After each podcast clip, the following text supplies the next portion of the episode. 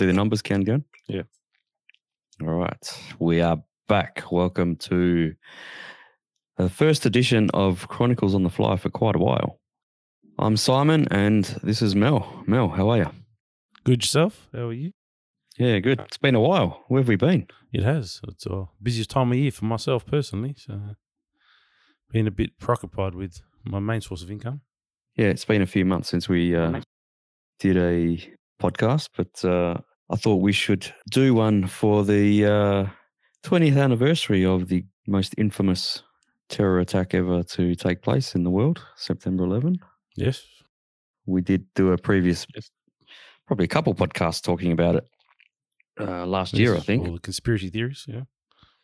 we went over all those conspiracy theories and then we did the the one the following week which was supposed to debunk all those uh, conspiracy theories and that one we didn't actually get recorded because I messed it up but, we record. but yes it is the anniversary of the 20th anniversary so it's a big one September 11th so yeah media coverage all over the place Yes. Uh, even more significant since they have actually withdrawn from Afghanistan. So, But before we get into that, Mel, let's uh, fill in our loyal listeners about what we've been up to with starting our new business venture. Yes, you've really been driving it. So, kudos to you. You've All been doing well. Okay. Well, the three of us have started a podcast production company. Uh, it is called Media Chronicles, keeping with the Chronicles brand. And uh, we're now producing a, I suppose you could call it an international podcast. Uh, and I don't mean this one, but we've created a new podcast with two, I suppose you could say, very famous and world renowned uh, UK based football analysts, pundits, journalists, Commentators. commentators, yeah, who have been on a number of other podcasts uh, and still are. And how did we get involved with this? Well, one of them put the call out on Twitter a little while ago saying that the podcast that we're previously doing has uh, kind of been ceased by, well, of all outlets, by ESPN. So ESPN no longer had the, no longer have the rights for uh, broadcasting the Italian Serie A league in, uh, I suppose, the UK and uh, and America, I think. So they were no longer producing the uh, the podcast. So I got in touch and said, "Well, how about we do it?" And we had we've had a few meetings and we've recorded our first uh, preview episode just uh, the other day. Um, and those commentators are Nicky Bandini and Mina Rzouki. So yes, it's called Serie A Chronicles. Again, keeping with the Chronicles brand. So yeah, hopefully this takes off. And um, yeah, I'm, I'm the producer of it, uh, and they are the two co-hosts.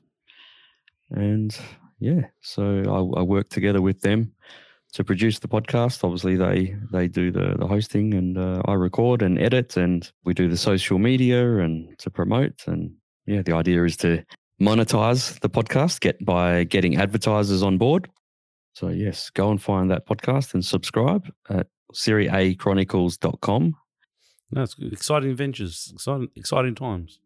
It is. It is exciting because they're they're two um I suppose the two journos that I've followed for a long time and, and in our you know, and the, the Chronicles theme or brand comes from our original WhatsApp group with uh, you know, a bunch of mates talking about soccer.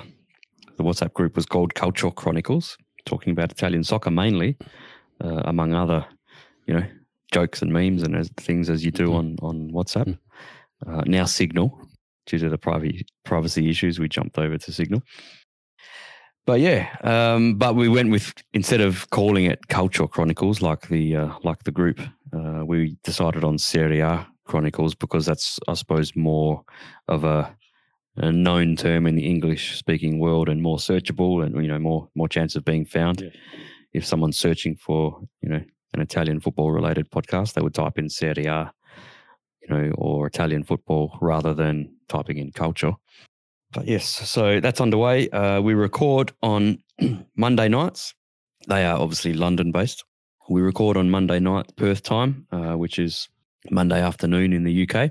I spend Tuesday s- Tuesday morning doing the edits and then publish that into the feeds ready for uh, around 7 a.m. UK time. And the idea is to, you know, get people on their commutes to work because it's you know mainly directed at at that uh, geographic location. It's all exciting That's- stuff. Exciting, great timing, especially doing it on a Monday. So all the games uh, should have been completed for the week. So while they're fresh, Well, that's the idea. You know, do it, do it. You know, on the Monday, yeah, like you said, the rounds complete. Most, you know, a lot of weeks will be. It'll be be between the um the Serie A rounds, and then maybe if there's a midweek Champions League and Europa League and that kind of thing. So, kind of previewing the Italian teams that are taking part in that. Also, talking about the Italian national team their last one was pretty good victory. So it was a 5 0 they won. becoming the longest running, the longest unbeaten run in international football history. Now is it 36 or 37 games, something like that, unbeaten. Yeah. which is pretty good considering they're pretty average. pretty average team to be actually uh, European champions. Incredible. But strange things happen. it does. It does. And speaking of strange things, let's get on to talking about 20 year anniversary of the September 11 attacks. Yes, and it's just how, well, it's just the timing of it with the withdrawal from Afghanistan. I think is um is was well, I think Joe Biden personally did not handle the uh, evacuation from well the the withdrawal from Afghanistan too well, just time in with the 20th anniversary for September 11. We all know what happened in uh, 13 U.S. soldiers lost their lives. It's quite sad. So. But it's I think it's more symbolic because was trying. What they were trying to achieve was a symbolic withdrawal to say, "Look, it's done, mission accomplished," but didn't turn out too well. Mission accomplished. Don't say that. I think you know the, the announcement at the beginning of this year or whenever it was that you know they were going to pull out by September 11 Mm. was very um, tacky. Yeah, it wasn't. It wasn't well planned. Obviously, we know that now, but it was. Yeah, it was more of symbolicism. It was more of Very symbolic. very tacky to do that. You know because they just wanted the uh, to get the props. You know Mm. By doing it by September 11 or using that symbolic date to get a pat on the back for themselves. Yeah. I think, but um, Yeah. you know, as we've seen in the last few weeks, they've absolutely royally stuffed it up. Um, and it seems, you know what, it seems so logical that you would, all right, you're gonna you're gonna withdraw, but you would do it in a a not chaotic way. Do it in a organized fashion, right? You don't leave behind billions and billions of dollars worth of armory and machinery and helicopters and vehicles for these guys to just come and swoop in obviously the Afghani army and police force were not prepared whatsoever to absolutely not control everything themselves. How they misjudge that is it's just beggars belief. It does. It's just. I mean, I've been watching it pretty closely on YouTube. Just my wife goes to me, "Oh, why are you so watching it for?" I said, "Because it's very significant in, in world history. What happened there? You know, this withdrawal was one big, big stuff up, and it could have further repercussions down the line. I mean, they spent twenty years, two trillion dollars to get rid of to get rid of the Taliban, and in three days the Taliban's back. Ridiculous. And in a much stronger position than they've ever had Absolutely. because of all the weaponry they now have. Yep. Military, they're gonna they have I think they had more Black Hawks than now they have more Black Hawks than the eighty five percent of the world's armies. So it was a ridiculous statistic. I was like, oh my god. It's pure insanity. Like how they could and the generals trying to trying to make excuses for it as well. Oh, we could not see this coming. We didn't foresee. Every, any idiot on the street foresaw it because people have been saying it for months Mhm. that this would happen if they withdrew too fast. It's just defies logic. The withdrawal is not the problem. Okay. Just when you do the withdrawal, number one, you had an airbase that Bagram airbase with two runways, fortified airbase. They let that one go in the hands of the Taliban to focus on the other airport. I was like, what kind of advice did were you, were you generals providing? What kind of intel did you have? Why would you do that? And then the last people to leave should be the military. Yeah, what happened? and how many Marines? people they have left behind, stranded. People, people have been massacred from before they left. You know, Yeah, incredible, incredible. absolutely incredible. And if you ask me, uh, you don't have to even ask me. It's just obvious. Biden has blood on his hands for this. Oh, absolutely. All I these so. deaths that have been directly caused because of this absolute stuff up is on his hands. And there should be some consequences for him, but there won't be. No, there won't be. Did you see the latest report? Was you know the drone strike that the uh, Biden authorized? Just read about this today. Yep. It was an Afghan U.S. aide loading water into his car. wasn't wasn't bombs And his family. and his family. So they've wiped them out because Biden gave full ability to the military to to do drone strikes as they however they wanted. They didn't have to Mm. get, you know, presidential sign off. Just said, you do what you got to do. And they would they've done it and stuffed it up completely. Yeah, it's stuff like this. The the blowback the blowback that that can have. Yep, absolutely. That's why You know? I, I th- They're just breeding more terrorism. And it's just all seems like it's on purpose. And I know that that's a, a conspiratorial type of thing to say, but how is it not? How can someone with any with half a brain do this? Mm. You know what I mean? Unless it's by design. And it's probably not. It's probably just pure incompetence, but it looks like it's on purpose. That's I how just- that's how bad it is. I think it's pure incompetence. That's what I believe. Yeah. You know, that's, that's pure incompetence to the point that it looks like it's by design. That's how criminally insane it is. I don't know. Yeah, it just it's just weakened the US's um, stature across the world as being leaders. You know, Oh, it's it's a perfect. Um, em- it's emblematic of the fall of of the American empire, I suppose you could call it. especially that scene of Biden when he puts his head in his hands when he was taking questions. I thought, oh God, you're the leader of the free coun- of the free world. You should have. He's no leader, mate. He's just a puppet. He's just a puppet. I wonder if it's him making the decision to pull out the way they did. I don't know. It's all very strange. And and the the uproar about Trump for the, you know, previous 4 years uh you know, like he was so bad. So bad for his nasty tweets and nasty things that he that he would say and his, you know, his non-presidential manner and, and his bullshit that he would carry on with. But compare that to mm. this. What's worse? Well, I don't think Trump would have left in the way. Yeah, his own ego wouldn't have let him Trump go. did the deal with the Taliban, right? But he has said multiple times that he was going to do it in a proper organized fashion. Now, would there have been some chaos that would have, you know, been involved if Trump was the president during the, the withdrawal? Probably. There probably would have been some kind of stuff up. Yeah. But I just can't see that it would have been like this. I, I can't see his own, like I was saying, his own ego letting him do this. He's he's just very, he's a very egotistical man, so he wouldn't have let wouldn't let this happen. And could you imagine the backlash he would have copped? Looking at his watch while the 13, 13 servicemen come off the plane. I was like, oh my God.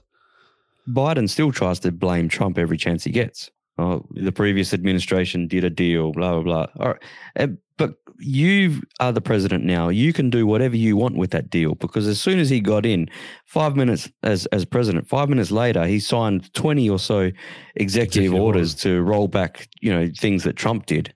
Mm. But this one, no, we had to go along and do it. You know, I don't know. Yeah. It just seems like it's all all on purpose. Yes. For what for what end, God only knows. Oh, You know what I mean? don't think Who it could benefit to withdraw like this, I, I it's just unfathomable. I just think it's sheer incompetence. That's what I think. So if I had to put my money on it, that's what I think. I- think it's just incompetence.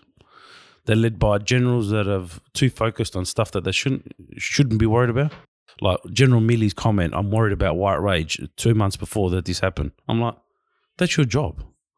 Your job is to work out Afghanistan. You're worried about white rage. I mean, like, come on, man. You know what I mean? You know, all this wokeness has creeped into the military where there should be just no concern. Yeah. Security and and being a, a strong force is all that should matter for the military. But Yeah. it's um just a sign of a a culture that is too privileged and has it too good. Yeah, You know? absolutely. It's uh, That's Afghanistan. then the sad part is I was looking at 20 years of progress that they've made in Afghanistan for for the young women, for people in general. It's all gone down the toilet. I mean, most people have never, a lot, of young people have never experienced living under the Taliban. So some of the pundits were saying, "Oh, but they've just gone back to what they knew before." I said, "Man, there's people that 20, that was 20 years ago. Imagine you lived your life semi sort of normal. Look at these poor women; never had to wear burqas. Now they've got to go put the burqas back on, and oh, I think they've just gone backwards. It's insane. You know, imagine being a 10, 11 year old school kid. All you've known is going to school and, you know, you might be hopefully living in an area where, where things have been, you know, okay in the country. Yeah. Just living a normal kid's life. And all of a sudden you can't go to school anymore, you know, because, just because you're female. Can't go to university anymore and, you know, getting ready to, to become medical professionals and things like that. And that's all Well, gone. the- And the other one was quite funny was that if the United Nations actually recognise Afghanistan as uh, uh, the United Nations rec- uh, recognise the Taliban as the leaders of Afghanistan, they will go back to Afghanistan. Will have the seat on the women's on the United Nations Women's Council. Can you believe it? Like, that's that's insane. It's absolutely insane.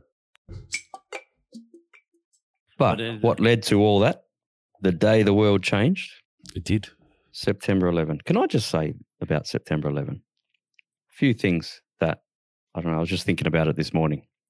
A few things that that popped into my head about the firstly, like the the cultural impact. Right, one is a very minor one. This is this is a very minor thing, but the fact that we that we all call it 9/11. You know, this thing happened in America, so the whole world adopt has adopted the the American date format. you know I mean? I know it's a silly thing and it's probably um uh you know not that relevant, but instead of being 11-9, like you know we would we would normally do it, it's it's an the event is 9-11. It's actually got a better ring, but 9-11, to be honest, than 11-9. And it also um you know because the the emergency phone number in, in America is 911. I mean, what's the chances of that? One in 365. yeah, very good. One in 365. That's all they can, uh, that's all they depict just one day.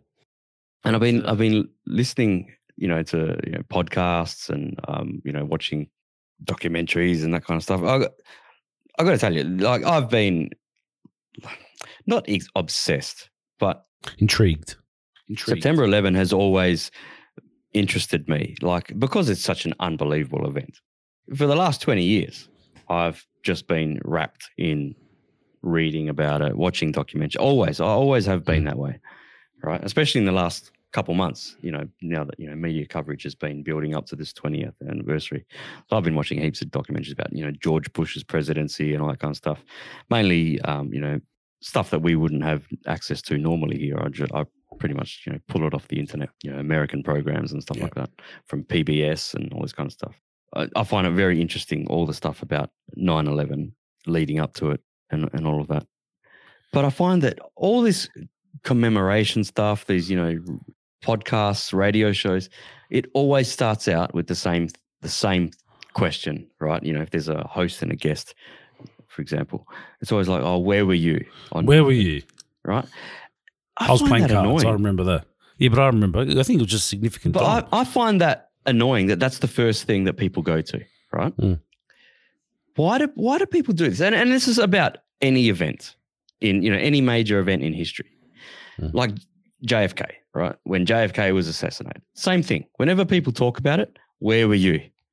Who gives a rat's ass about where Joe Bloggs on the street was? I- I- Unless you were actually in New York Yeah, no, no. I think the only the only time that matters is if is if you know that the person was actually there. But at ten o'clock at night, wherever it was here, I was sitting on my on my computer, or you were sitting on your on your couch. I was Whatever. playing cards. I was playing cards. Okay, it it's it's such it's so irrelevant to the conversation. It it I don't I don't know. What do you think about that?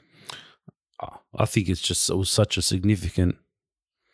Yes, I get that, but my point is, why do people always start because with- I, I- think with why you know where were you? I ju- it was just a normal day.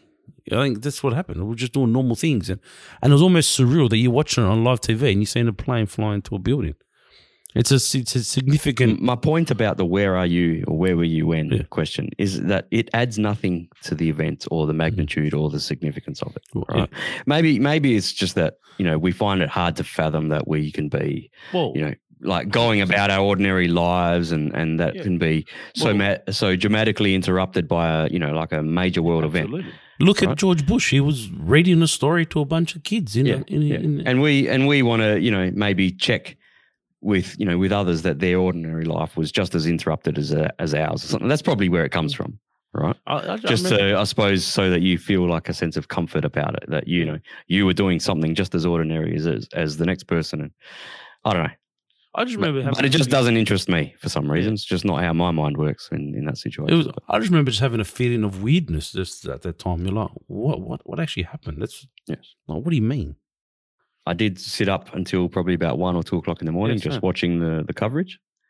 Yeah. And I remember there was a there was a soccer there was a Champions League round like that the next morning. So it happened like eight o'clock. Yeah, it was about eight o'clock our time, wasn't it, in Perth? Mm, yeah. Oh, it's in. Oh, yeah. It was about eight, nine o'clock. Yeah. And then nine th- o'clock, yeah, yeah. three a.m. three a.m. I think uh, Roma was playing Real Madrid, and I was going to get up to watch that, but because I'd stayed up so late, I I, I didn't obviously get up and do that. Um, so there's my where were you when? I was just playing cards with um, one of my friends and his late father. So we used to play good old Briscola for those out there who know. The other thing that pops into my mind is that what was it? Was it 19 terrorists? I Oh, think I think that's the number. 19, had that 19 that boarded the planes, right? Yeah. the fact that those, not whatever it is, 19 or 20 guys or terrorists did what they did. And in the in the immediate moment that they did it, and and you know, the day of, the day after, and the 20 years that's ever been since, those 19 guys would have no idea no clue of what they caused. You know what I mean? Well, the name Muhammad Atta will always be remembered. That, Right. that guy had that in his face there. Yes, but what I mean is, you know what I mean that every everyone else has been left to, you know, to I suppose deal with. Not that we really have much anything to deal with, but you know what I mean. The world, the world was turned upside down, more or less. Yeah. But these nineteen guys, Mm. absolutely clueless to the fact, because of the simple fact that they know they immediately no longer existed, either in real life or in or in any version of any afterlife you could think of. That's it. In a in a flash, they just no longer existed. But what was left behind was the biggest upheaval in world history, possibly. You know, bar the world wars, I suppose. Yeah, but You know, yeah. Like, it's funny that. There's that's a, that that is a, is an amazing concept to me. What I don't know what whether that that has any kind of meaning or significance. you know what I mean? The But concept of sorry, just off topic, but I know what you're saying. Gravillo Principip. You ever heard of that guy? say his name again. Gravilo Princip. Princip. He's a Bosnian guy who shot Archduke Ferdinand. Who created? Oh, he's the one who shot. Okay. Look, look at look at the. You think directly and indirectly what that guy had actually caused.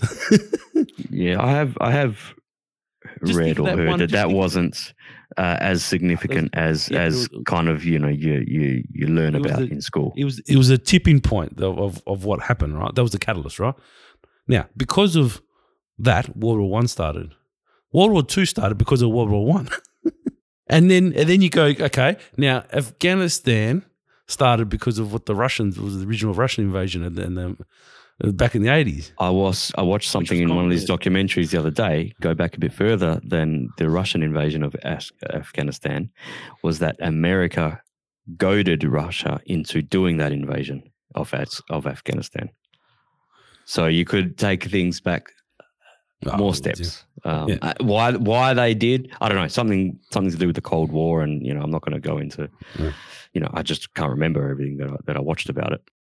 The domino, the dominoes fall.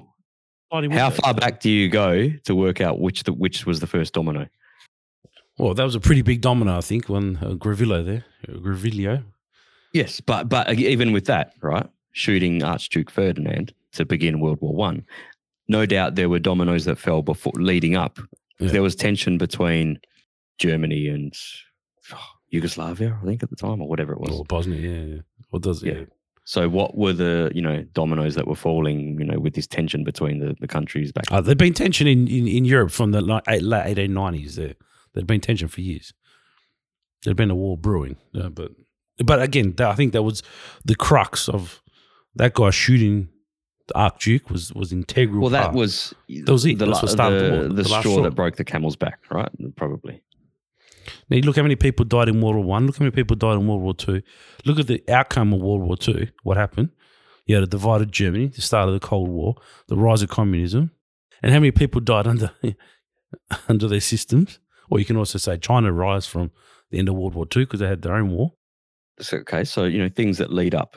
So leading up to September 11, they knew they knew that something was coming. Well, they had been bombed in '93. They blew the basement. Remember They, they tried it in 93. the USS Cole? The USS Cole, right? This was all Al Qaeda, right? Mm. This was all Osama bin Laden. Yep.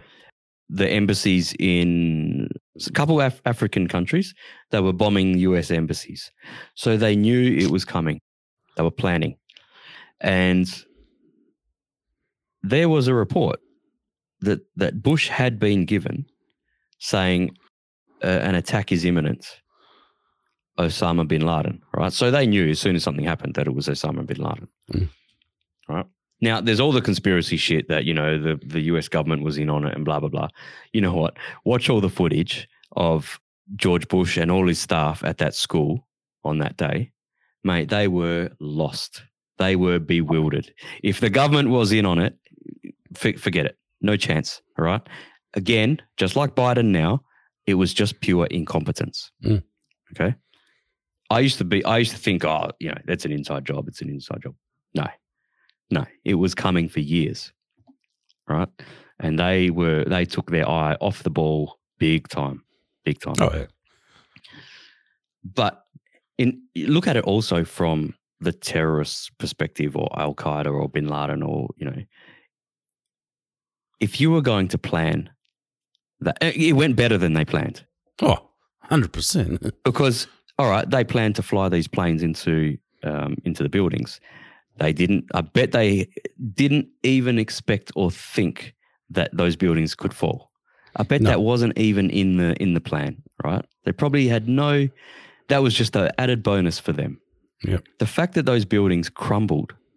I used to think, oh, it's a con- controlled demolition. I, used, I used- you know, and I, I used to always try to find things online, you know, about it, and it's only nut job shit that you find. Yeah. Same with the building seven, right? The building seven is, looks more like a controlled demolition because it happened, you know, seven or eight hours later as well. But no, there's there's there's plenty of stuff that you can find to debunk the the pseudoscience about about them being a, a controlled demolition. So I know I no longer go along with that crap. But again, just a, an absolute perfect terrorist hit job, and there there's never been one and will never be one again. Well, we hope there'll never be one. Yeah. That on that magnitude, Yeah. there will be. I'm sure you know eventually there will be something again, but there will never be something on that magnitude. Because what what could what could there be? Hit the White House maybe? Oh, it depends. We don't know. Yeah, who knows? But like, I was thinking about it the other day, pre pre 9-11 travel. I mean, I only went on a couple times on a plane pre 90 9-11. I don't really remember going because I'm so used to going through all the body scanners and all that sort of stuff. I forgot what it was. I'm like, man, I don't think I had to do that to go through. But this is what I mean about those nine. Going back to what I said, those Mm. 19 terrorists, no clue what they've caused. Right. Mm. So look at everything. The world basically exists. You know, in the modern age, exists from pre nine pre 9/11 to to post 9/11. Right. That's the dividing point. Because For the Western world, yeah. for the Western world, yes, right? Because you know, since then, what happened? Everything was, I don't know. Everything seems pretty normal because we were we were twenty years old, so we we're kids before it, we're adults after it. This is pretty much a you know, it's a halfway point of our life, you could say. Yeah, well, 21, yeah, 21, yeah. 22, 22. Forty now, Yeah. You know, it's it's the event of the halfway point of our life. Mm, it's mm. it's it's our current midlife crisis, mm. you could say, right? But you know, before before then, everything seemed pretty normal, and as soon as it happened, you'd got ramp up of surveillance, right? Privacy very quickly and gradually since you know taken away. The war on Bu- terror, bureaucracy. Uh, you can add the word bureaucracy on everything's gone mad Yep. since then. war on terror, suicide bombings, um, you know, surveillance against your own citizens. you know, That you know it began with America. Now we're seeing it here big time, and you know all around the world. Yeah. Protests about everything, left, right, and center. Wokeness, that concept of you know everybody being fen- offended about everything. Uh, political correctness. Um, citizens just turning on each other, the left and the right of um, you know, political persuasions, political parties. Uh, probably uh, more more so in America, but it's spread all over the world. Mm. The the increasing division of of the political um, spectrum, turning on each other and attacking each other, and nobody meets in the middle. Nobody com- has any compromise. Like everything in the world is so divided and so much in upheaval in the past 20 years and gradually more as the 20 years have have have gone on than the previous 20 years. Like it's it's been unbelievable and that is the that is the turning point. Yeah. and funnily enough to say turning point makes me there's a there's a five part series on netflix at the moment called turning turning point. That just jogged my memory. Go and watch that. Okay. it is really really excellent. It's all about obviously september 11 and events pre and post. That is really good. Go and watch it on netflix Yeah. I spent five nights watching that. I was just glued to it. he, gave the government. Now you look at just the price of insurance, how it affected us day in our lives with insurance policies. You know, it's covered for terrorism anymore in your insurance policy. All these little, just how it affected our lives. It was massive, absolutely massive. The the world is just scared of each other. You know what I mean? And and this uh, COVID nineteen stuff is showing it as well. Oh, We're yeah, all scared of each other. Absolutely. Yeah. The fact, you know, this the the surveillance through airports and the ridiculousness of a lot of it. You can't bring a water bottle. A lot of times you can't bring a water bottle on board with you, even if you haven't opened the seal. Yeah, you can't bring a coffee in, on board. all this kind of just just nonsensical stuff. I don't know. All this stuff about liquids. It's all all that stuff is born from this um, September 11, 2001 terrorist attacks, and nothing of that had anything to do with liquids. All they had was box cutters. But Yeah. we've gone. You can't bring liquids on board. You've got to have, you know, under a certain amount of your shampoo in your overnight bag and all this, all that bullshit. All Yeah. that irrelevant bullshit. They just thought of clamping down on every little thing they could possibly think of. And us little ants just all comply, comply, comply, Yeah, you're not allowed to bring. You weren't allowed to bring. and complain on podcasts. you weren't allowed. To, I remember you weren't allowed to bring a lighter on a plane. You're not allowed to bring a lighter on a plane. If you're a smoker, you're not allowed to bring a lighter. I can maybe go along with it, not, you know, not bringing on a lighter because so what bit- if someone wants to set a fire? I don't know. It's a big lighter. You know what I mean? I know, but fire is fire. Okay. You know, an airplane, you know, 40,000 feet in the air is not a place where you want to, you want one. But a drink bottle, I couldn't bring on a Coke bottle. I remember come on 2012 on a flight on some Eastern, I think it was Latvia, I had a changeover. I had to land in the airport in Latvia and, and get on another flight back to, back to Poland. And I had a unopened Coke bottle, plastic Coke bottle. Now it's Coke right? So it wasn't water. So maybe the, you could see what it was. Coke. No, no, I had to, I had to hand over my uh, unopened Coke bottle.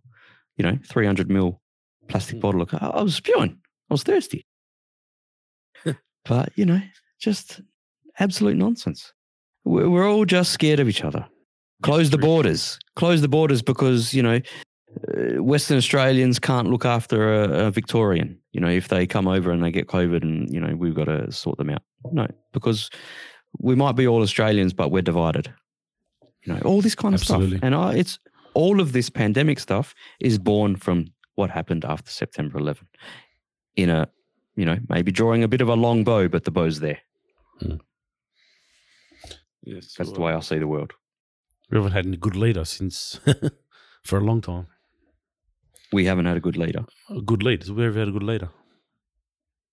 I thought John Howard was, Yeah, yeah, he was all right. I wouldn't say he was a at least relatively to what we've had since John Howard. economic. Then there's no then there's no question. But even okay, even John Howard's leadership in regards to national and international events. Okay, the first one being just after he was elected Port Arthur. Now, obviously, you didn't like what he did with the guns. Yes, I didn't. Okay. But there's also the argument to say that nothing like that has happened since when he Nothing did the gun happened buyback. Oh, they did have a terrorist. They did have a. There was one. There was a Sydney shooting there. There was a Sydney shooting. No, you had the. Oh, but you had the Melbourne gangland wars. They all went on. They all got shot. So, did he really stop it?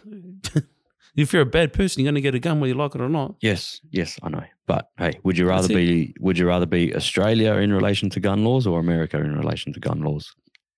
I think. You just, I think you need a happy balance.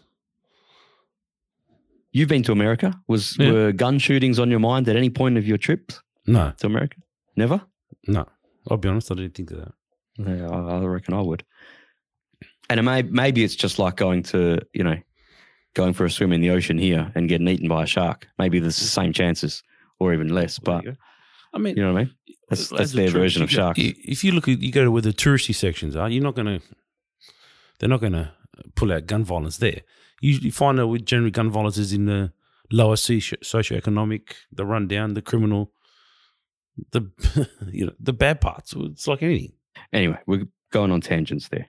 Um, yeah, but I thought John Howard was was handled the 9-11 situation well, The- considering he was there when it happened. And he handled the situation of the Bali bombing not too bad, if I do recall. That he did. That was a pretty big terrorist situation. Like, this, you know, politicians, a lot of them do step up when this stuff happens. I don't. I think none of them have have shone for this pandemic stuff. Probably, probably anywhere in the world. Yeah. You know, at least at least in Australia and in, and in America, and even and even Britain. I don't think any politician has has has Well, from what we're exposed to, the media exposes us to. I don't think that- we're not exposed to what happens in Sweden or Switzerland or. Yep. Any other thoughts on uh, the 20 years since September 11?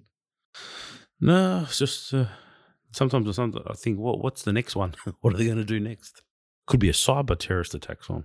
Well, it seems to be that's where everything's going. And then basically, you know, war with China is, is what keeps, you know, the drums are beating for that, you know, through through media all the time. How realistic that actually is, I don't know. I don't think it's too realistic personally, but that's just my opinion. China needs Australia, just Australia needs China. They both need. Remember, China's a net importer of a country overall. They're a net importer from Australia. No, from from anywhere in the world. Like then they're a net import. They import more than they export. China's a, a massive has a massive military, so they've got a lot of lot of might, a lot of power. Yeah. Yeah. So it seems.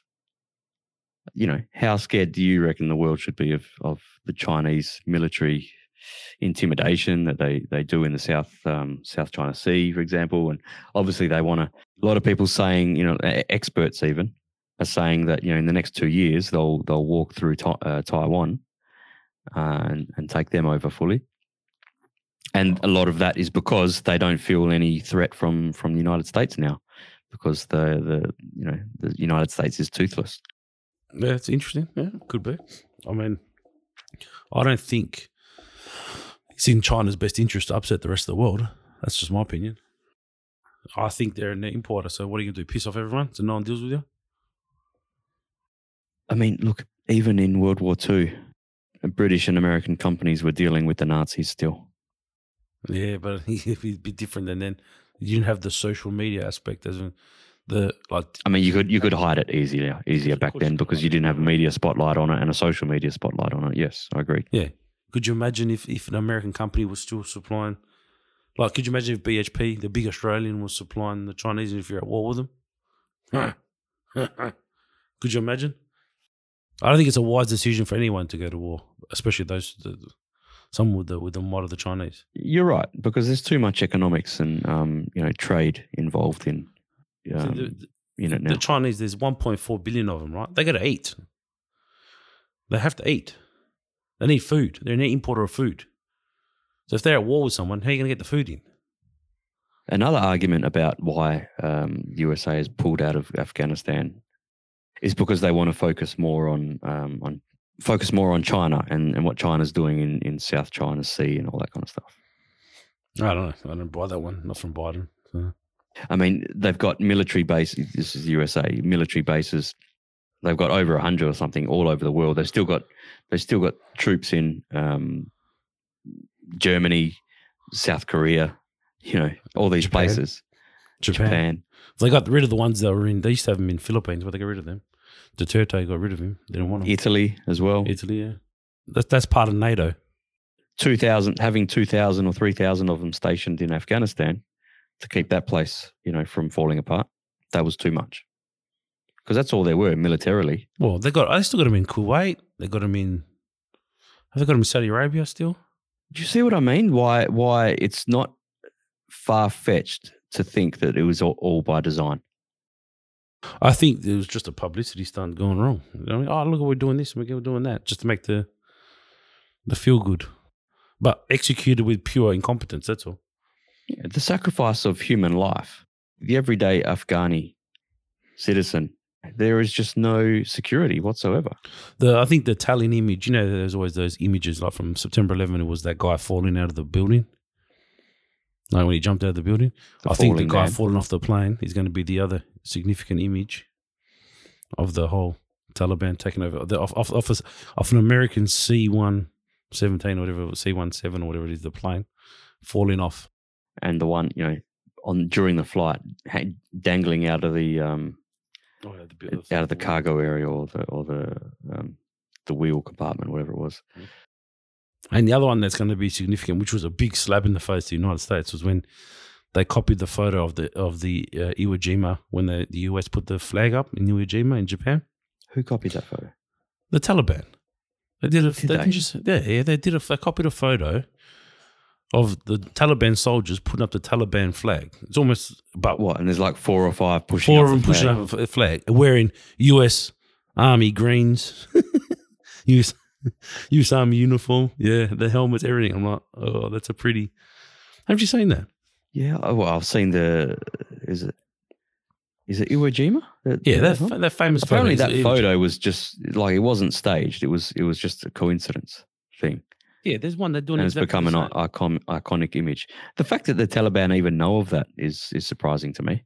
Well, unless they happen to take a photo, look exact. Have a look at it. It's pretty close. It's like, oh my god.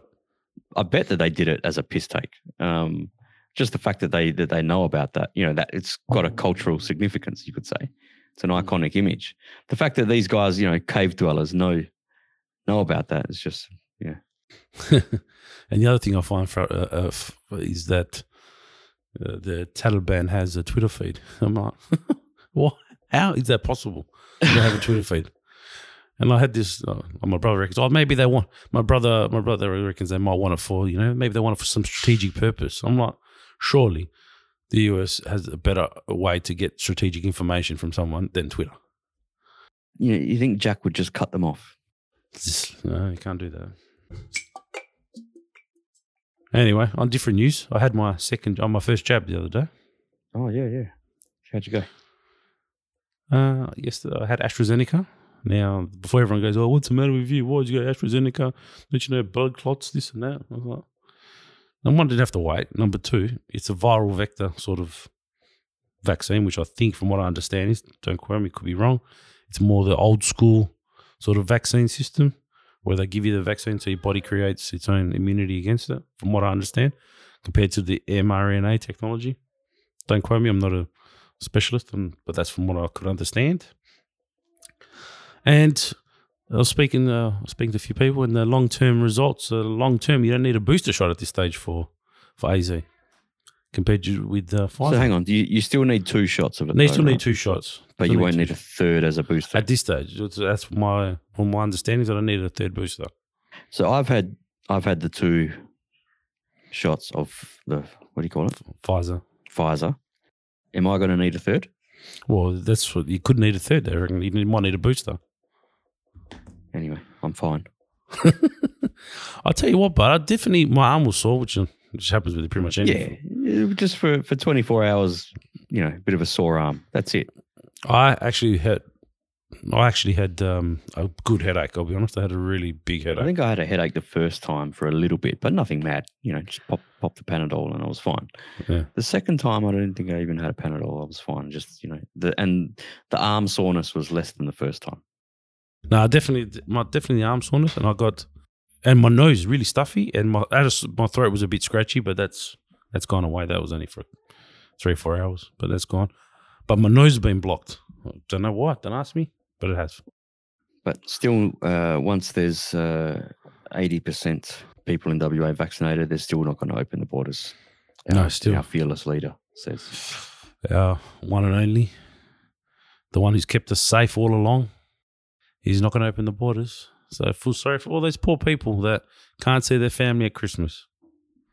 But Actually, footy teams can come can come and Oh, go. oh, but that's, That's all right, all right. of course. That's all right. It has that in Queensland. Did you see that one?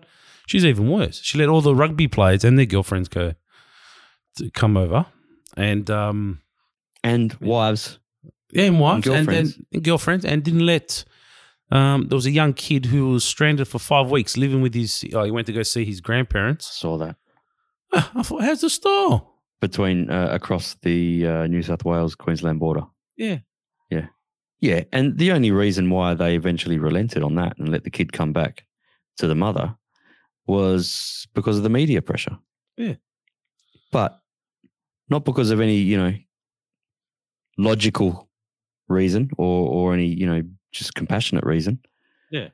Well, th- that that's one thing. This this whole pandemic has caused the lack of humanity in hu- humanizing. This is what I'm what I mean. Like when I made the link from, you know, September 11 events coming the way all the way filtering all the way through to this pandemic stuff that we are scared of each other Yeah. because of this hyper security that's you know always that's This fear filtered- fear mongering hyper security surveillance lack of privacy all this kind of stuff that's been gradually growing in the last 20 years it leads to stuff like this citizens cannot cross an imaginary border let's just call it what it is it's not It like there's a wall or a fence they cannot cross an imaginary border a child to go back to its mother that's. It's it's it's insane. It's actually insane. You know, we're living in a police state absolutely. australia at the moment is a police state it it- actually is it's not like a, a theory or it actually is It's absolutely a police state. Hundred percent. Hundred percent. Hundred percent police state. And it's it's actually um it's sad. It's actually really, really, really sad. That we've lost our humanity and our compassion. How many people haven't been able to see loved ones dying? that just Yeah. what would you do you know we've Yeah. been we've been lucky that we've been untouched by this Yeah. you know relative to the rest of the world and and and also especially to the rest of the country I mean, I was reading a story on Twitter. I know i don't i don't congratulate or thank mcgowan for any of that absolutely nothing. He's just done his job. And even that he hasn't done it that good anyway. Everyone can say, Oh no, he's kept us safe. Well, what's the road to recovery? the fact that they've just given more or less blanket a blanket no across the board to people for compassionate reasons to go to funerals and all that kind of stuff. Far out, man. That just uh, Yeah, that that I can never be on board with. Absolutely. Like I was reading a story on Twitter. They had a guy. He reckons his dad, his only child, his dad was here, and his mum's in in Sydney. No, his dad, sorry, he's in Sydney. His dad was here. They had to do a Zoom phone call. That's how he said goodbye to his dad. To say goodbye. Imagine that. And he's from WA, mind you. You don't know? Well, if that was me and I couldn't get into, I would be screaming the house down. I would. they'd- I'd probably get locked up You should see his because I don't think I'd handle it well. I, No, I'd you probably. his tweet. I'd That's probably go mental. And I'd be saying to him, "Hang on a minute. If you're doing that, I'm not going to pay my. my you're happy to take. Oh, don't get me well. I guess don't get me started on that. Like I'm saying, the compassion and all these people going, "Oh yeah, but we need that because we don't need it. It's safe because no one affects them. But when it affects them, then everything changes. Just that's just the the just the concept that you know certain group of humans can have this rights or this control this authoritarian control over other certain groups of you know civilians humans Yeah. just because of a job you've got. I know all right you were elected to the job fine i, I understand that. Yeah. but you weren't elected to do stuff like this. Absolutely. you know what i mean? That wasn't part of the deal and and and the rest of us are just expected to comply. You know, and, and- you wonder why the world's you know in upheaval with all this this you know protests for everything left, right, and center. Absolute, hundred percent. It's it, You know, the right to protest is is great, but it never achieves anything, does it? well, especially in Victoria. Does it ever? get- you- give me give me a, give me an instance any time in the world when protest has achieved something. I don't know. I don't know much about Gandhi, but everyone talks about him. Yeah, I don't know. Not in the, not in modern day, at least. no, yeah, Not in modern day. You know, you could Well, say, you know, Rosa Americans, Parks, Rosa Parks, or something like that. You know, not sitting at the at the front of the bus, and you know, during segregation in America, stuff like that. Okay, but not in modern time. Yeah. protest, right? You know, whether you agree with the protest or or or not, or whether it's a good protest, a valid protest or not, because let's be honest, some are not valid. Yeah. But nothing ever achieves anything that they want. Well, the what's her name? What's those those protesters? Uh, Extinction Rebellion. Oh my god. Protesters like Extinction, Extinction Rebellion actually have the opposite effect for what they want to achieve. Mm. All right, in my opinion, like surely that can't be a growing cause, can it? No, I don't know. Whatever their But- but cause or you- but causes are, You, you don't know in this. this or because all they do is piss people off. They don't educate people. Is my Mm. point. I think if you're if you're a grow, uh, protest movement, Yeah. right? T- veganism, take veganism, right? You know, you got that that girl going around, you know, putting blood on herself and disrupting people in Louis Vuitton stores and and KFC, you know, Mm. and all this kind of stuff. That girl from here. yeah, Right. Do you think that she actually convinces anybody? No, She doesn't Oh. actually. She just, uh, you know, makes people rubberneck and you know want to watch the freak show. But she doesn't. He she she doesn't convince anybody to become vegan. no, I don't think she does. No. No, she sure she surely does not. Right, and and all her kind do not. But if they did a campaign where they um, educated people, right, go around, hold, uh, hand out leaflets, that kind of thing, with information, and then people in their own time, when they're not don't not being disturbed, might look up the website that they that they've got on the flyer, whatever, and educate themselves. But when you get in people's faces and annoy them, right, you're only making a spectacle of yourself because you're an attention seeker. It's a mental illness, if you ask me. I think it's um it's a it's a character deficiency that these people that that protest in in that manner. Hundred percent believe that. With people like that girl, I think there are underlying issues, underlying mental issues, personal issues that mm, they manifest themselves in that in that way to seek attention and and uh, I don't know without I don't want to sound like I'm a, psychologist, but I just think that, that that's what it is. Yeah, fair enough. Oh, fair enough. Anyway, we're going a bit deep there. but uh, yeah, if you want to protest in Victoria or New South Wales, I think it costs you five grand, doesn't it? They fine you.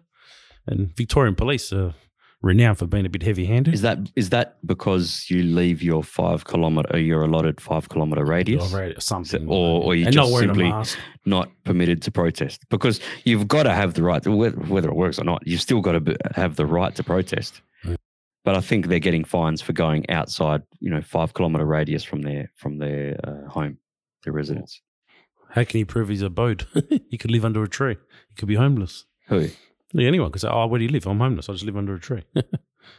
That's my house." See, Tony Abbott copped a five hundred dollar fine for not wearing a mask.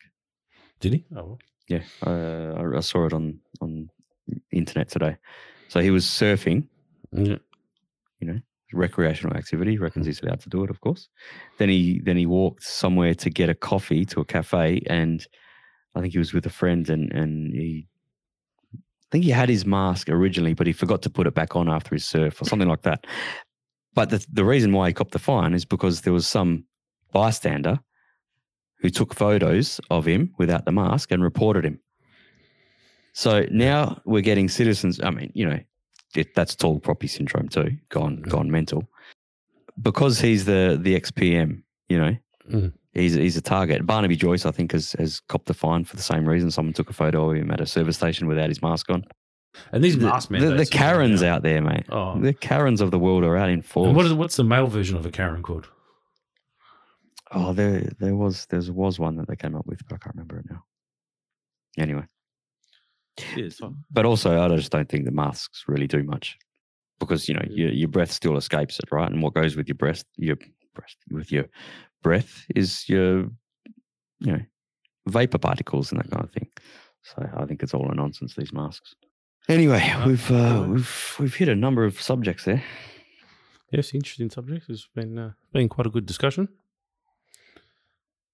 It's, Maybe we uh, made some sense, and maybe not. Who knows? When going back to Stone Eleven, you know what's fascinating? Every time I watch it, there's always a new piece of footage. On I what? haven't seen it. I always see different footage. You know what I mean? Today I saw one. I was actually watching it this morning. That the people were at the bottom of the World Trade Center when it was falling. Like they were they were taking well, the second tower was Debris falling. falling on them. No, no, like they, they were right underneath, and you can see you hear just this massive crack, crack, crack, and the building just fall down. Oh, in in the foyer. No, no, they were just out of it. They were just out of the foyer. They were just walking out of it. I was like, holy crap, man! I've never seen as that the one building that they were just in Yeah, began to fall. Yeah, began to fall. yeah. I haven't seen footage of that. Yeah I've, I've I've seen footage where the firefighters are in the foyer of one of the buildings and the other one starts to fall, and you can hear. The other thing that's haunting as well is footage of um, firefighters in the foyer, and you hear these bangs, these real loud crashes, and what it is is um, the people falling out of the building really? landing on the ground, landing on roofs of other buildings and, and that kind of thing outside of the building that they're in or that the firefighters are in. But you hit really loud crashes. Did you? And, um, could you? But in saying that, on the on, you know, talk about technology and um, social media. Could you imagine if that happened today? How much footage you would have? It's amazing how much footage there is of that, and not f- footage of it actually happening. Happening. And remember, that was a time when there wasn't there wasn't a mobile phone camera. But but I think I always I always look at that and I think eh, fair enough. There's footage of the second plane hitting the tower, the second tower, but the fact that there were already cameras on the first one, it's amazing that there were the the the the building, the first building was being filmed already.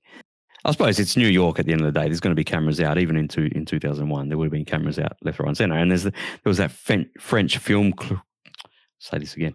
French film crew who captured it I did that. Okay. happening as well. Yeah, you, there's I actually downloaded that documentary um, just uh, just the other night. So there was this French film crew that were doing a filming a documentary about a, couple, a bunch of firefighters. Just I don't know, general documentary about firefighters, and they were out on the street nearby, and they captured heap of, of footage as it happened, like the first from the first one. And then I think, you know, like I mentioned, those firefighters in the foyer, I think it's from all their footage. So they actually did a 9 11 documentary out of all the footage that they captured that day. Wow, that's pretty impressive. Very. I've got it. I've, I've got so many documentaries downloaded from uh, about 9 11. I just find them because it's such a, you know, uh, such a, um, an unbelievable event. Like, you know, two of the tallest buildings in the world just fall on the same day. What, half an hour apart or No, something? I've been to yeah. it's amazing. I went just before the tenth anniversary when I was there. Yeah, it was just before the tenth anniversary, and it was uh Had they very- built very the, somber. the new one? No, they were they were building it. They were building it at the time. And was the memorial They had all that- done? Yeah, the yeah the memorial was done. I went to the museum. Oh, you went to the 9/11 museum. Well, it was up there under there was there was a museum there or something. So I, went. I don't know if it's the same one or they've changed it now, but yeah, it was it was amazing, absolutely amazing. So Oh, the, on, on 60 really- Minutes. Um, on 60 Minutes, I think it was last week, they did a story about a guy who was in the building when it crumbled, in one of the buildings when it crumbled, and he survived. He was on the 22nd floor in the stairwell at the time. gee, and he kind of like when it started happening, you know, the building obviously was the way he recounts it. The building was shaking violently, whatever, and he laid down in a corner in the stairwell, got knocked out. Um, apparently, he fell 18 floors, so he ended up uh, about four stories high, and he and when he came to, he was laying on his back, looked up, and he could see the blue sky. Had no idea what had happened. He reckons it was probably about three Holy hours later. Yeah, he reckons it was about three hours later that he that he came to, and all he had was a broken ankle and some scratches. You know, that's And then and then firefighter found him. the old man didn't want him upstairs, though. The man upstairs didn't really want him. and he uh, he had at home he had at home a seven month pregnant wife, and he went home to her that night. And there's video footage of him arriving home that night. Holy Imagine that. What an unbelievable story! Jesus. I'd never heard that until I saw that on 60 Minutes the other night. Right, 18 stories. That's bloody hell, 18 that's story high. four. He surfed it down while he was knocked out, but he was just obviously in the perfect pocket. Uh, who knows where the debris didn't pulverize him. And this is the other thing. Like he he got out fully intact, but other people never never a trace found of them. That's that's unbelievable, hey. Well, some would have been in the explosion, so Yeah. that would have been. But also imagine imagine that poor bugger, and you know he was still pretty you know shaken up about it. Twenty years later, the the survivor's remorse. You know what I mean? Like, why me? Of all these people, why am I the one who who wasn't killed? That would be that would be hard to live with in a way. But you'd have to change your life to do something pretty amazing. well, that's the other thing. He he said he also felt pressure that because he'd been given this second chance, he felt pressured that he had to do something special with it. Be a lot of What did he pressure. do? You know what I mean? Well, he's just you know lived his normal life. You know, he's raised two kids. You- that's that's good enough to me, if you ask me. Yeah. But There's another documentary about the kids of 9/11. You seen that? yeah, I've, that's Obviously- another one I've got downloaded. and I haven't watched Yeah, I haven't seen that one. And the, were kids that were the partners were pregnant. Pregnant or, or I think some just just born. born, so they don't don't remember their their parents or whatever that they lost. How many was it? Three three thousand people or something, wasn't it? Just under two thousand. Yeah, just under three thousand. Ten Australians, I think, died in that. And the other thing is the other one we haven't mentioned is the one that landed in the field. Oh yeah. I always used to wonder where is all the debris from the plane in those images, right? Where is it? But apparently, it's fucking. It went into the ground like a dart, and it got buried, like full speed. Imagine that, full speed, pointing straight, pretty much straight at the ground. That's why you don't see a lot much debris of the plane because it, it all went into a hole in an instant. Yeah. Imagine. But good mean, on those. I saw that, and I, I read that on on on an FBI website, or, or it was a former FBI guy who was at the scene, and he was describing he he actually that's right, he was talking on this podcast saying he went there to the scene, and he was saying to everyone else like, "Where's where are the plane parts? What's going on? You know, this doesn't make sense." And another guy who was like a, a forensic sort of expert or something said to him, "It's all see that hole there? It's all under there." And then, and then he said it started making sense. You know, once they realised the speed that it was going at, the the angle that it hit the ground at, and everything. Yeah, there's, there's right. no way it's going to stay on the surface. It made a crater, and it and it, you know they had to excavate to to bring it out. So I don't know. I haven't seen footage of the excavation, but Wow, That would've been- that's interesting. I didn't know that one. But but yeah, I take my hat off to those guys who. yeah, good on them, mate. They took their chances. I mean, the guys had a box knife. You know what I mean? So Well, just think, what would you do in that situation? It's you. You're gonna you're gonna die anyway. You probably they had heard of the the the on the plane. Someone might have probably heard that the the towers had been crashed into, so they would have known that they're next.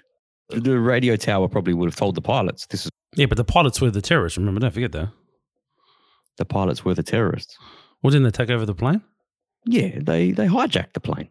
Yeah, so the, the terrorists aren't going to go tell them. Oh, get the radio. You know what I'm saying? The Yes, but I don't think that the first thing that was that happened on that flight was that they rushed in and took a, and, and hijacked. I think there was a, a battle to get in. Yeah. I think that's what happened. So so the pilots probably knew. I don't know. That would have been. was, um, It's amazing when you see the radar, like footage of the radar of planes all over the USA, Yeah. and they, they kind of time lapse it. Yeah. How they all just kind of scatter towards the major um, airports, Yep. like all at the same Canada. time. Yeah. they went everywhere. It's just like America is covered with planes in the skies, and they all just redirect in an instant, pretty much, to the closest airport. It's that's incredible footage. There would have been thousands of planes in the sky. Oh, it's amazing. You don't realize, hey, how many are up And there? I think the at only two time. planes that were up at the time were was Air Force One and the two two uh, F sixteen Hornets, whatever it was. There's good. Uh, I'll send it to you if you want. But there's this awesome two-part documentary called George W. Bush. Right, it's Yeah. about his presidency, and the first part starts off about 9/11, obviously, because it was, you know, in the first Yeah, year yeah, of, yeah. of his of his presidency, and it's you know all about that day, and they were shitting themselves, right? Yeah. They didn't know where they where they should go. They didn't want to go back to Washington, like all his staff. George Bush Yeah. wanted to go back to Washington, and he was demanding, "I want to go back. I want to go back," and they were all all all saying no and preventing him from going. No, And- had to go back to Washington. Uh, he went. He got there in the evening, right? Yeah. But they spent all day pretty much flying around America. Yeah, they went to airbase to airbase. They went. They went to. They went to a couple different air bases where they had the right technology to do the you know video conferences that they needed to do and stuff like that. But the way they that they took off um, from the runway in Air Force One, they reckon planes don't fly, don't take off at that angle. It, there was almost an upright takeoff Yeah, yeah, yeah. incredible Go- because they were shit scared of that they were be, that the president was being tracked and they didn't know what was coming if anything so they were just like hightailing it out of there you know every time that they took off it was yes And then you had the two F sixteens alongside it as protection. they, they said that that's when they felt the most uh, the most safe Yeah. yeah. There was, Oh, well. you know, they're interviewing like Karl Rove, Ari Fleischer, um, you know, all these guys of, of his of his the president's staff at the time. And they reckon that the those F-16s were so close you could see the stubble the stubble of the pilot's beard. You know, but they never felt you know better than you know when they when they saw them fly alongside. Yeah, incredible, man. Just an incredible series of events. All that, man. It's just I, I get engrossed in it. I still be interesting that one. I just find that uh, I still remember that that scene of him at the school is is, is another iconic scene. You know, Yeah, and he copped a lot of stuff, a lot of crap because when he was told that the second plane hit, right, and he sits there for another seven minutes before he, before you know he finished up, and he copped he copped a lot of fl- flack from mainly from the Democrats at the time. But if you think about it, it makes sense. He didn't want to panic those kids. He was on camera, mm-hmm. and he knew that all his staff were running around like like you know headless chickens mm-hmm. to you know get information and all that kind of stuff, right? So at the end of the day, you're the president. You've got to be a figurehead. So I don't blame him for sitting there. what was he supposed to do? I mean, he's Yeah, exactly. Information. What was he No, supposed to do? not. Jump up? Sorry, you know, teacher. There's a terrorist attack. I got to go. There's been a terrorist attack. No. Man, imagine those poor kids. You know what I mean? Remember, they were only five or six. You know. Well, one of them was interviewed in in this uh, documentary as well. Yeah, and that was interesting because I've always wondered what happened to those kids in that. You know, you've never ever seen anything in Because they the were in Florida. He was them. in Florida, wasn't he? It was- He I'm pretty sure it was Florida, yeah. And I was watching it. I was watching it with my wife, and I was just saying, I just finished saying to her, "I wonder what happened to those kids. How come we've never seen them?" And then they cut to the next scene, interviewing one of these kids. I'm like, "Oh fuck, there we go, just one." Yeah. Anyway, All right. time to wrap it up, eh? That's it, mate. Always good chat. All right, we'll have to do this more often. if we could slot it into our schedules, yes, Yeah. absolutely. All right, mate. Have a good one, champ. Ci vediamo. Bye. Ciao, ciao. Joseph Pfeifer didn't just answer the call that day, 901 to Manhattan. he also made the call. We just had a, a plane crash into Alpha 4 of the World Trade Center. While on another routine run in lower Manhattan, Pfeifer literally heard the sound of disaster coming. I heard this loud noise of a plane coming overhead. And then I watched this plane flying at a low altitude race past us. The moment captured by a film crew that had been following Pfeifer that day, later featured in a documentary. Plane's going this way. going along the uh, the Hudson River at a very very fast speed, and so low I could read on the fuselage the word American. And then I saw the plane aim and crash into the World Trade Center. Pfeifer, an FDNY battalion chief at the time, was likely closest and initially in charge. It looked like the plane was aiming towards the building, transmitted third alarm. I remember having to slow my thinking down a little bit and create a, a deliberate calm. You immediately sent your firefighters into the North Tower. Did you know what you were sending them into? I knew that we had multiple floors on fire. And I knew that thousands of people were, were trapped.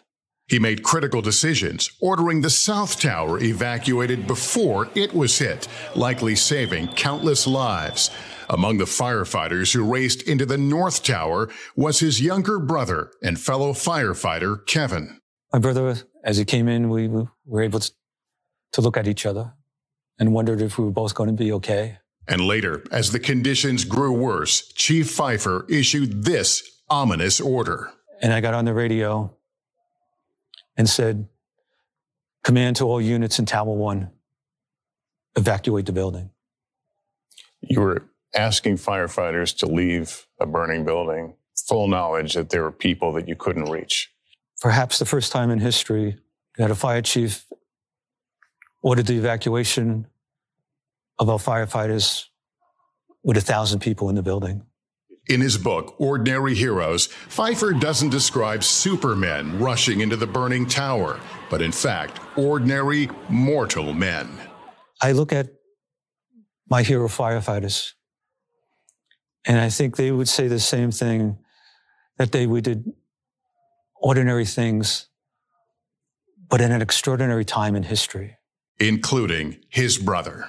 Kevin Pfeifer. This is my brother. With his engine company, we lost the entire engine company that day. As we walk along here, you see all these names. These are the people we lost that day.